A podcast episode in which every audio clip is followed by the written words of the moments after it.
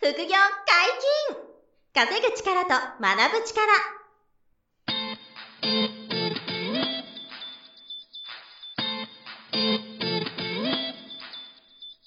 この番組は稼げるようになりたいを叶える副業アカデミーの提供でお送りいたします副業アカデミーはあなたが副業で稼げる状態になることにコミットしたスクール初級コースから上級コースまでさまざまなジャンルの副業ノウハウを学んでいただけます詳しくは「副業アカデミー」で検索くださいこんにちは、小林正宏です。山本博史です。よろしくお願いします。はい、よろしくお願いします。本日ゲストに来ていただいております。副業アカデミー株式投資講座の山下圭先生です。よろしくお願いします。はい、よろしくお願いします。はい、お願いします。山下圭です。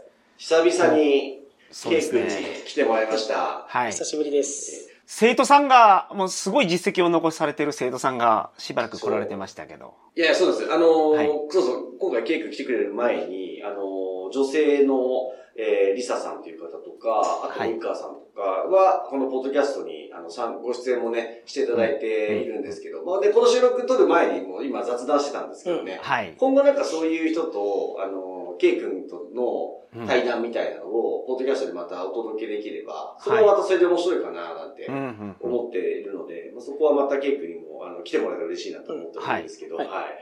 まあ、今回はね、久しぶりに、あの、来てもらったっていうところで、 はい。あの、まあ、まずは、あの、どうしようかな、自己紹介っていうか、まあ、最近のケイ君どうですかって話がうんうん、一旦聞けたらなと思うんです けど、そうですか。はい最。お近願いします。ちょっと恥ずかしいと思いますけど。最近はねうん、いや、僕、ほんと変わりがないですね。特に変わらないうん。はいまあ、趣味も、まあ、なあなあとしてますし、趣趣味何でしたっけポケモン GO も 今、あの、割とマイペースに、少しずつ上手くなって るし、あの、まあ、そうそう、自分なりのペースで成長して ます。なるほど。あの、うん初めて会った頃も、はいあの中華屋さんで、あの、うんアルバイトしてた K 君と出会ったのが最初なんですけど、はい。あの、その時もポケモン GO が、もうその時大好きだったんですよね、もとうもんうんうと。そんれで、あの、そのアルバイトの人かなっていう、時給1000円ぐらいのお兄さんかなって最初思ってたら、はい。もう株で、その時、は確か8000万とかが利益まあ、出そうてですてね、、そうぐらいです。そう。 で、あの、暇すぎて、社会人と触れたくて、友達の,、あの中華屋でアルバイトしたっていう。まあ、そうですねう。んまあ、ざそっうくり言いうう、とそんうなざっく感じりですそういう感じだったんですよ。 はいはいはい。そうそこで僕知り合ったんで、ええうんみたいな。うん。株で稼いでるとか、またまたみたいな。僕稼いでなかったんで、株で。マジ損したんで。はい。また嘘ついてんのって。株だけでご飯食べてたら、またま た。そんな人は、そう。あまあこんはな、そう、ジャージ着てましたから。あうの、んアディダスか、あまあそそううジャージ着て、はい酢豚みたいなこうお店で、 ラサーブ、サーブするみたいな、っなるほどなるほどて。いうケイ君だったんで、またはまいたって思ってたのがきっかけなんですけど、なるほど。でもよくよく聞いてみたら本物だったっていう。うんうんうんうん話はまあごめんなさい、途中で入っちゃいましたけど。 で、最近どうですかポケモンいや、ももなうくな本っ当、た。それぐらい。で、トレードはまあ、まあ、うーんとね、まあ変わったとしたら最近ではないんですけど、うん結婚してからだいぶ変わりましたね。えー、トレードも変わったっすかうん。やっぱりね、一人で暮らしてる時と、うんこう家族がいたり、まあ子供がいる時、特に子供ですね。子供が生まれて、自分のペースが、なかなか。か作れないじゃないですか。確かに、子供がいると。なるほど。うん。で、結構、例えば昔だったら、まあ、株を見る時間とかを、じゃあ今やっとこうって思った時にできるし、うん。うんあの、何かこう大きな変化が起きた時に、相場に、はいあった時も、まあ、もう直後に、うん。うん好きなだけ、うんまあ、研究できるわけですよね。はうい。んそれはね、もうできないですね。ああ、独身の時みたいなのがで いきなかや、った。すごいなって思いますね。こんなに自分のペース乱されるんだな って。まあ、その子供はそうですよね。生まれてからね、思いましたね。それはみんな外に働きに出るなと。うんもうなんとなくそのイメージはつきましたね。在宅ワークはこれは無理だなと思いま あ、しそうたいうことですか。在宅ワークか、これがあって思なっるて。ほど。これが在宅そうワー そうクだそう。と。みんながオフィスを作る理由がよくわかり ました。なんかあ、これだなって思いましたね。正しい。すごく正しいです。あうーんやっぱりじゃあ、あの家族ができて、子供できてからは、あの、銘柄見る時間とか、あの、うんもう変わってきたと。まあ、ライフスタイルというか、まあ、逃すことが特に増えましたね。と。うーん。まあ実際ノーポジションだから問題なかったりするんですけど、うん。あの、気づけるとこ気づけなかったとかははあ。結構多いですよ。やっぱり。なかといって、まあ、こうすごく僕は大事だなって思うのは、勉強してきてよかったなって思うのが、あの、逃す分には何の損もないんですよ。うん。うん。はい。はいだかはらその一手一手をしっかり打つっていうことだけが変わってなければ、まあ、年間の成績は若干落ちるだろうけど、うん。逃してるから。逃してる分ね。うんはいけ、ど、その負け試合をしないという、まあ、当たり前のことうんだけは、まあ、しっかり心がけてやれるっていうのは、もう本当大事なんですよね。い。で、それができちゃえば、ば、別に今は逃してもいいやって。うんまた、チャンスは来るでしょうっていつも思ってるんで、うん。まあ、運用のスタイルは、スタイルっていうか、その、うんだから運用のタイミングとか変わんないんだけど、うんと、もう必死になって運用することは、子供が生まれてから減りましたね。へえ。必死になってるかなるほらどできない。できないなと。 いや、僕はできないです。できる人はいると思いますけうど、ん、あの、僕は子供の面倒を見ながらはちょっときついなって思いますね。やっぱ集中できない。とにかく。うん。まあ、オフィス持ってればできると思いますけどねう。ん朝10時によくわかんないけど、外出て。 はい。まあ、ほぼでも家にいますもんね。そうそう、夕方帰ってくんだったらまだいいけど、うやっぱね、こう、想像つかないタイミングでん。はおもらしした り、い。あね、急にそうトイらしレ、絶対こうれんなんかわかんないけど、今お腹空いてないけど邪魔しようと思って空いたとうか、ん子供って言うじゃないですか。はいはい。あれはね、乱れますね。まあ、ありますからね、それは確かに。パソコンなんて開いたらもうワンバンバンって触られるんで。はいはい。3人いますからね。うんもうね子供が、今全然開く気にならないですね。うん携帯も見てたら、携帯触ってくるんで。はいはいはいはいで、それが株の取引の、例えばはい。もう、ね、売買注文の瞬間とかにバシッて触ってくるわけですよ。うん。はいはいはい。あのーそんなことが起きるともう開く気にならないというなか。るほど。うんいや、あの、ポジション持ってて、その、エントリーしててですよね。あーそれで、あの、子供がいて、うんちょっと見づらいなっていう時とかも、あんまり気にしないで、もう見た、見ないで、あの、放置してるんですか、うんうん、まあ、危険なポジションそもそもない。そもそもそうですよね。あのそううんポジションを取った時点である程度出口決まってるんで、んまあ、えっ、と、い1分もあれば判断できるんですよねう。んそういう時って。はいはいはい。だから、その1分はさすがに作れるじゃないですか。。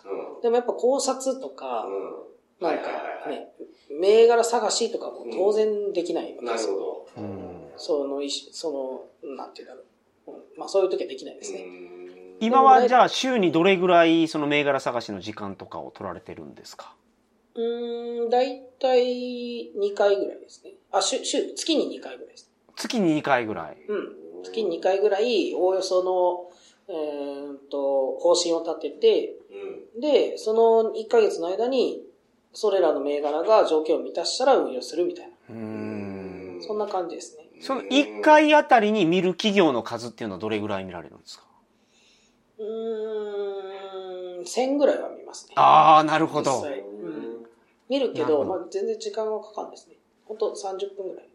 はい。ええー、なるほどなるあほど。の、アルファチャートとかでめくるとか、ストックシミュレーションで。そうそうそう、そんな感じですあね。れ、こうぴょんぴょんぴょんぴょんってめくっそうそうて、そうんうんうん30分ぐらいで。うまあ、大体30分ぐらいですかね。で、攻めがバーッと見て、そ大体方針を決めると。う。うん。うんで、あとは、まあ、でもほとんど流しですよ。で、なん、なんでかっていうと、うん結構、なんか、それ早いって思われがちなんですけど、もう10年以上これやってるんで、うん。はい。まあ、ある程度はもう、暗記できてるって言ったら言い過ぎですけど、はあ、要するに例えばじゃあソニーという銘柄をもう10年、ねうん、毎月1回見てたら、うん。うん大体の株価がわかるわけですよ。うん。はいはいはいはい。例えば今1万円ぐらいだねとかがもうわかるわけじゃないですうか。ん。で、その中で自分の狙いが、じゃあ9000円だったら今1万円だからもう少ししばらく置いとこうとか。うん。で、うん9500円だったら、ああ、じゃあ9000円で買いたいって思ってたなら、うんそろそろだねって言って、日々観察するようにするわけですね。うんなるでほ日どなるほど々見るのはまあ1分ぐらいで済むから、うんそのそれぐらいの、その程度の判断はね大体頭に入ってる。そうそうそうそうそううんだから積み重ねなんですよね、ある程度は。うん。そうですか。うんまあ10年以上ですもんね。そうそうそう確かにこれはね、 10年とかさすがにね、積み重なりますよ。みんなやってたら。それぐらい長い間やられてて、その、ここ数年のその株価って、なんかすごい変動してるようなイメージが僕はあるんですけど、ケイさんはどう思われてます最近のその株価うー。ん。えっとね、ここ数年っていうのはアベノミクスとか金融政策のことですよね。はいはいはい。うん、まあ変化はありましたよ。で、僕が昔や、あの、勉強してた頃って、やっぱリーマンショックとかそっち側から勉強してたわけですよ。うんはい。あの、えっと、未来の材料はないんでうん、過去をもとにこう、勉強、研究してたうんんですうけど、あのーまあ、そうなるとやっぱ不景気な相場っていうのを主にこう見てきたわけですよね。んい。はいはいはでい。で IT バブルとかそういうものをこう見てきて、うんでバブルが弾けるとかそういうのをまあ散々見てきたかきてからのアベノミクスと。で、はいもうその運用スタイルはまあ大幅には変わらないけど、うんえーっと、まあ、少しは変わりましたね。調整が必要なレベルぐらい。うんうんなるほど。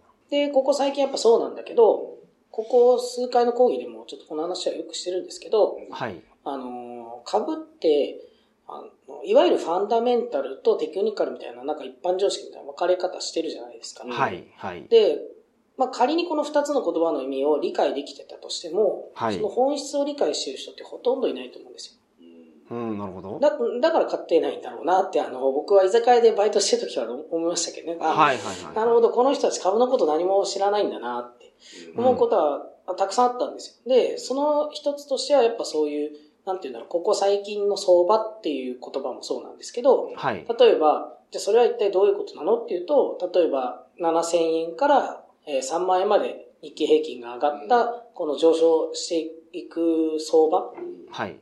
が、えー昔の、えっと、1万2000円からうんえー9000円ぐらいをこうずーっとレンジで、うーんと何ヶ月もかけて、その間をこううねうねうねうねしてた数年の差、はいなんか、その違いっていうのは、まあ、多少はあると思うんですよ。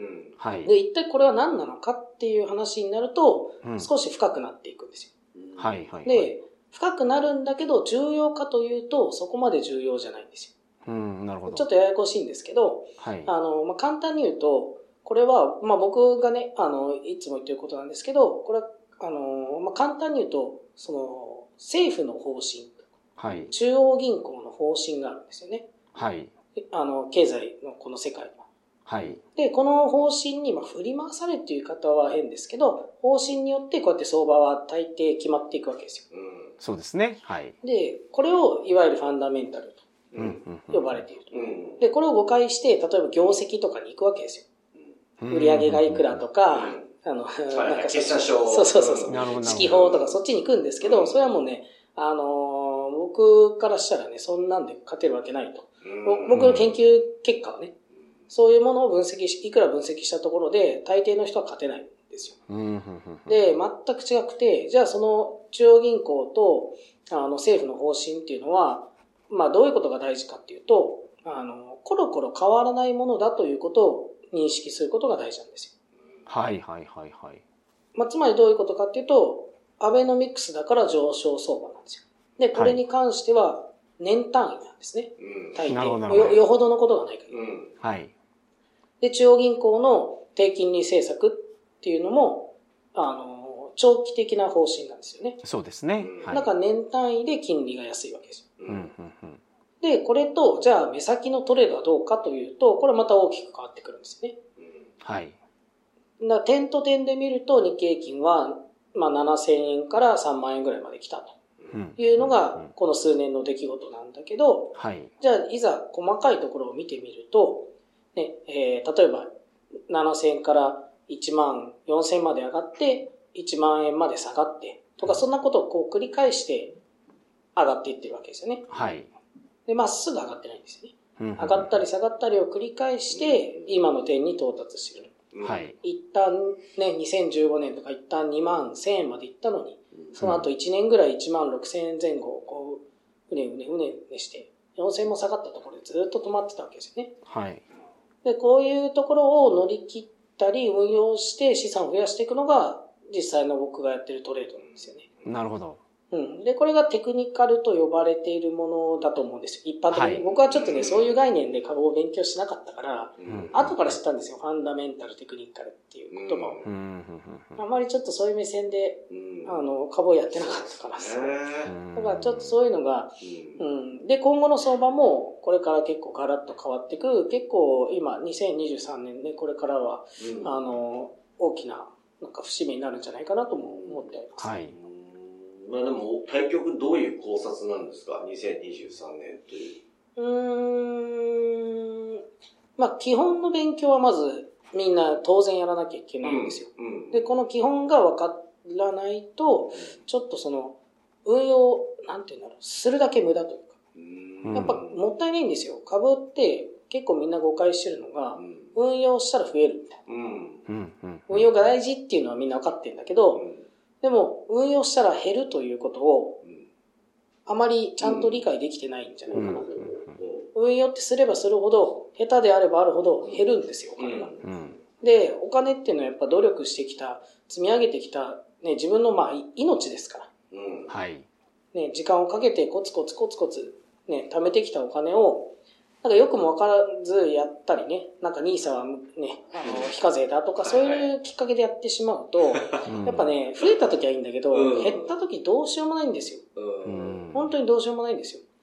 で、まあ、運で何とかしたいんだったら、まあ、やってもいいだろうけど、やっぱ大事なお金だから、しっかり実力をね、身につけて、えー勉強してから本番っていうね、この当たり前を、まあ、ちゃんとイメージできないと、まあ、今後の相場も多分乗り切れないんですよ。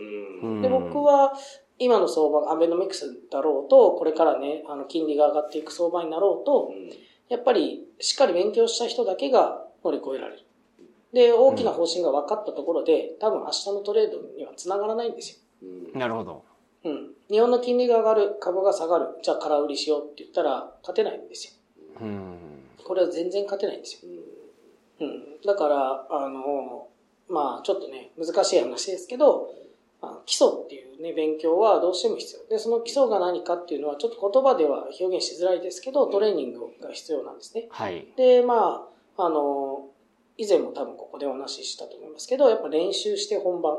この当たり前をとにかくやらなきゃいけない。あなたは何の練習してきたんですかって株の、例えばね、運用を100万円で貯金した大事なお金で始めようと思う。うん運用するのは構わない。で、運用するために、勝つためには、資産を増やすために、一体どんな努力したんですか何を手に入れたんですかこれがはっきりしてないのに、やっちゃう。まあ本当にもったいない。うん運用しちゃうのは。うん。だから、本当ね、スポーツとよく似てますよ。うんよく似てますよ。練習して本番。ね。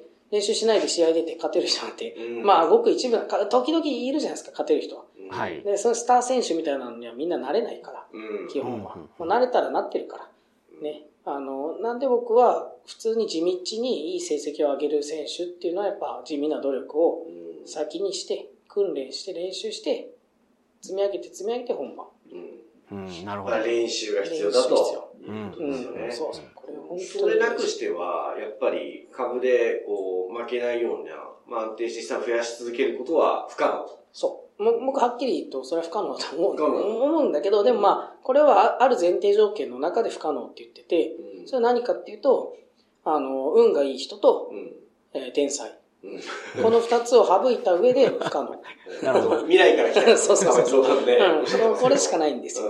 まあ、彼らはいるんでね、未来から来た人はいるかどうか知らないんだったら、いいなって思いますけど、夢はあるなって思うけど、まあ基本やっぱ天才と運がいい人の話って、あの、映画を見るようなイメージ。あまああ、アイアンマン見てるみたいな感じで、うんあ僕は聞いてますねいる。いると思いますけどね、天才は。うん。かっこいいなって思うけど、うんできる、やってみようとは思わない。うんまあそんな感じですね。なるほど株の株の天才って、なんかこう、出会ったことあるんですかまあ、やどうなんだろう K 君はど、あの、まあ、自分で言いづらいと思うけど、なんか、あ、天才じゃないなと思うのか、なんか、ああ、どうもう全然もう天才じゃないなって、天才じゃないはっきり、はっきりわかりますね。自分が違うなって。なやっぱゼロからやっんでて、すかなんかこう難しい、誰にもできないことをやったことはないんですよ。うん。はっきり言いますね。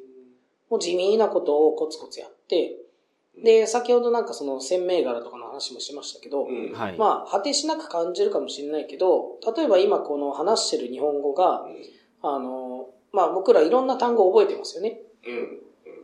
その株式投資用語ってことですかいやじゃないです。いや日本人間として、日本日今語と本して、はい人として日本語を喋ってて、まあ日本人っていう表現よりは、日本語を扱う人として。はいで僕らいろんな単語を知ってますよね。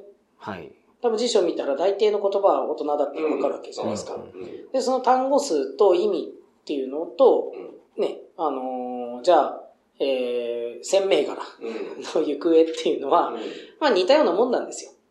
うん。うん。毎月毎月見てて、毎日毎日喋ってたら、うんもう割とこう、簡単に話せるんですよ。うんでもこれをじゃあ、いざ外国人に日本語の話すると、当然伝わらないんですよ。うんでも彼らが日本に長く住んで、日本人と交流する時間を増やせば増やそうと日本語って上達して、ね、言葉って通じるわけじゃないですうんか。これ株全く一緒なんですよ。例えばその生徒さんでですよね、うん。 1000銘柄を30分で見れる方とかは、計算以外にもいらっしゃったりしますあそれはもういっぱいいますよ。いっぱいいるんです かうん、みんなできますよ。なるほど。本当にできます。あの、みんなっていうのは、あの、まあ、どうだろうね。一年やってれば、しっかり勉強してできない人はほぼいないんじゃないかな。ほ。ほとんどいないですすよね。まあでだもすごいみんな早いですね。うんいや、てか、その、速さが大丈夫ないんだけそう、ど。早い、早いのまはあ重要じゃまあ、ないけど。 30分前後で1000名が見ることに対して、うえ、超人的って思う人は、はいほぼいないと思います。んほーなるほど。うん。まあ、コツコツ、あの、修練、トレーニングしてる人は、あの、これはねそうそういう感覚ですいかなね。いんじゃないかな。3年以上僕の講義受けて、まあ一緒に勉強して自分なり、自分、独学でも、でもいいけど、しっかり勉強してる人で、これはね、変なことだって思わないと思います。うんうんうー。うんん。実際それぐらい鮮明柄じゃあ見ようって言われても、別にまあ、スピード勝負じゃないけど、うん30分が異常な数字だって思う人の方が少ないと思いますね。うーん、なるほど。うん。場合によっては15分で終わりますか。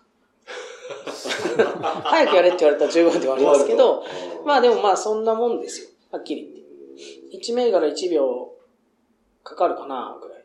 早くやれば。うーんまあ、1秒ぐらいでいけんじゃないかなわかんないけど。でもそれができたところで何も変わんないんですよ。この30分がまあ1時間でもいいいいんですよ。1週間2週間に1回こういううんしっかり時間を取れれば。うんただ今言ってることはみんなできると思います。30分ぐらいは、あの、うん。よっぽどのことがない限り、多分そんな難しくはないと思います。そうですね。スピードは別に重要じゃなくて、2時間であってもできるやったら、それでいいですもんね。うん。それが15時間って言われるとしんどいと思うんですよ。はいやってられないかもしれないけど、ただし、それでもしっかりとした考察だったら別にいいんですなるほど。よ。うん。ただ15時間はね、ちょっとやりようがないかなっていう気は、まあやってもいいんだろうけど、はいはいまあはい。基本精度の高いトレードをするのには、そこまで時間は必要ないかなっていううー印象です。ん。それよりは、その精度な考察をするための訓練に時間をかけるべき。なるほど。うん。もう全然違いますね。うーん。月に2回こうやって銘柄をしっかり見ることっていうのは、あくまで能力を持った上で見てるわけですよね。うんはい。でもその能力をつつ手に入れるためにやってることはまた別のことをやってるわけですうんね。うんうん。うん。ほとんどの人は、あの、そんな、あの、訓練するなんていう世界を知らずに、そうそうそうそういきなり100万口座に入れて、トレードしてみ、買ってみますからね、そう株を。これもったいない。う本当にもったいない。やめてほしい。ほとんどそれですからねもったいなくてんね。それこそ決算書見て、そうそうそうそうそう、決算書買ってみようみたいない会社見たり。うん、業績から買おうっていうのがもう。いや、僕はね、居酒屋でバイトしてて結構びっくりしたのが、うん。株やってる人がまずいっぱいいたと。はいこれもびっくりしたんですよ。はいあ、こんなにいろんな社会人って株やってんだって思ったのと、うんうん。もう一個びっくりしたのがうん、その、ろうそく足の見方がわかんない人の方が多いんです よ。いや、ほとんどの人はむしろわかんなかったんですよ。びっくりして、えーって思って。陽性陰性の大阪市を知らないと。何が陽線で何が陰線で、ヒゲとか。 ヒゲとか、始まり年終わり年とか、移動平均線が何かとか、全くわかんないでやってるんです よ。うん。そうでしょうえっね。て思って。僕、これ結構な驚きるほました。ど。だからトヨタっていう名前で買ってるとか、そうそうそうそう。業績がいいから買ってるとか。そうん株価の概念をほとんど理解できてないで買ってるんですよ。うん。時価総額の概念もないし、うん。出来高の概念もないし。だからなまあ、はっきり言って何もないんですよ。だから字を読んで株を買うっていうか、その、なんて言うんだろうな。うん。だからそれも当然勝てないわけじゃないですか。うん。その、その世界じゃないんだかはいはいら。うは。ん。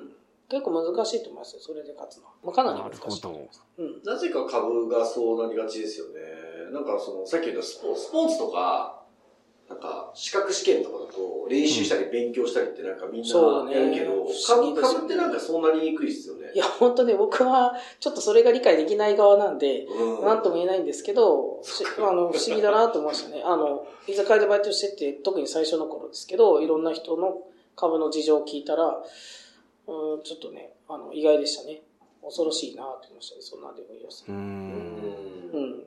まあでもほとんどそっちですからね。僕も最初の頃そうでしたし、一旦それで下がると思ったから買うみたいな。チャートなんか気にもしないですね。うんしかも結構自信があるんですよね、それに。そうそう不そう。思議だなってそ思うって自信を持ってね、そう。そう。自信があるんだな。そう根拠のない自信を持ってるっていう。そうう、んあれがね、そう。だからこの世界の変なとこはそこですね。うまあ、明らかにそうですね。ん。この世界の変なとこそうそう、変な、変だなって思いましたね。その、交流して分かりましたけど。うん。なるほど。久しぶりにお越しいただいて、うんはいやはり株式投資ははいねもう勉強と練習がすごい大事と。何よりもそう大で事すとね。そうそうそうそう。以前もお話しいただきましたけど、うんやはりこれだけは変わんない再認識できましたね。うん。全く変わんないですね。なんかね、まあそうなんですよ。結局こんなもんなんですよ。だからこの当たり前をやってるかやってないかの違いですうからね。ん。なるほど。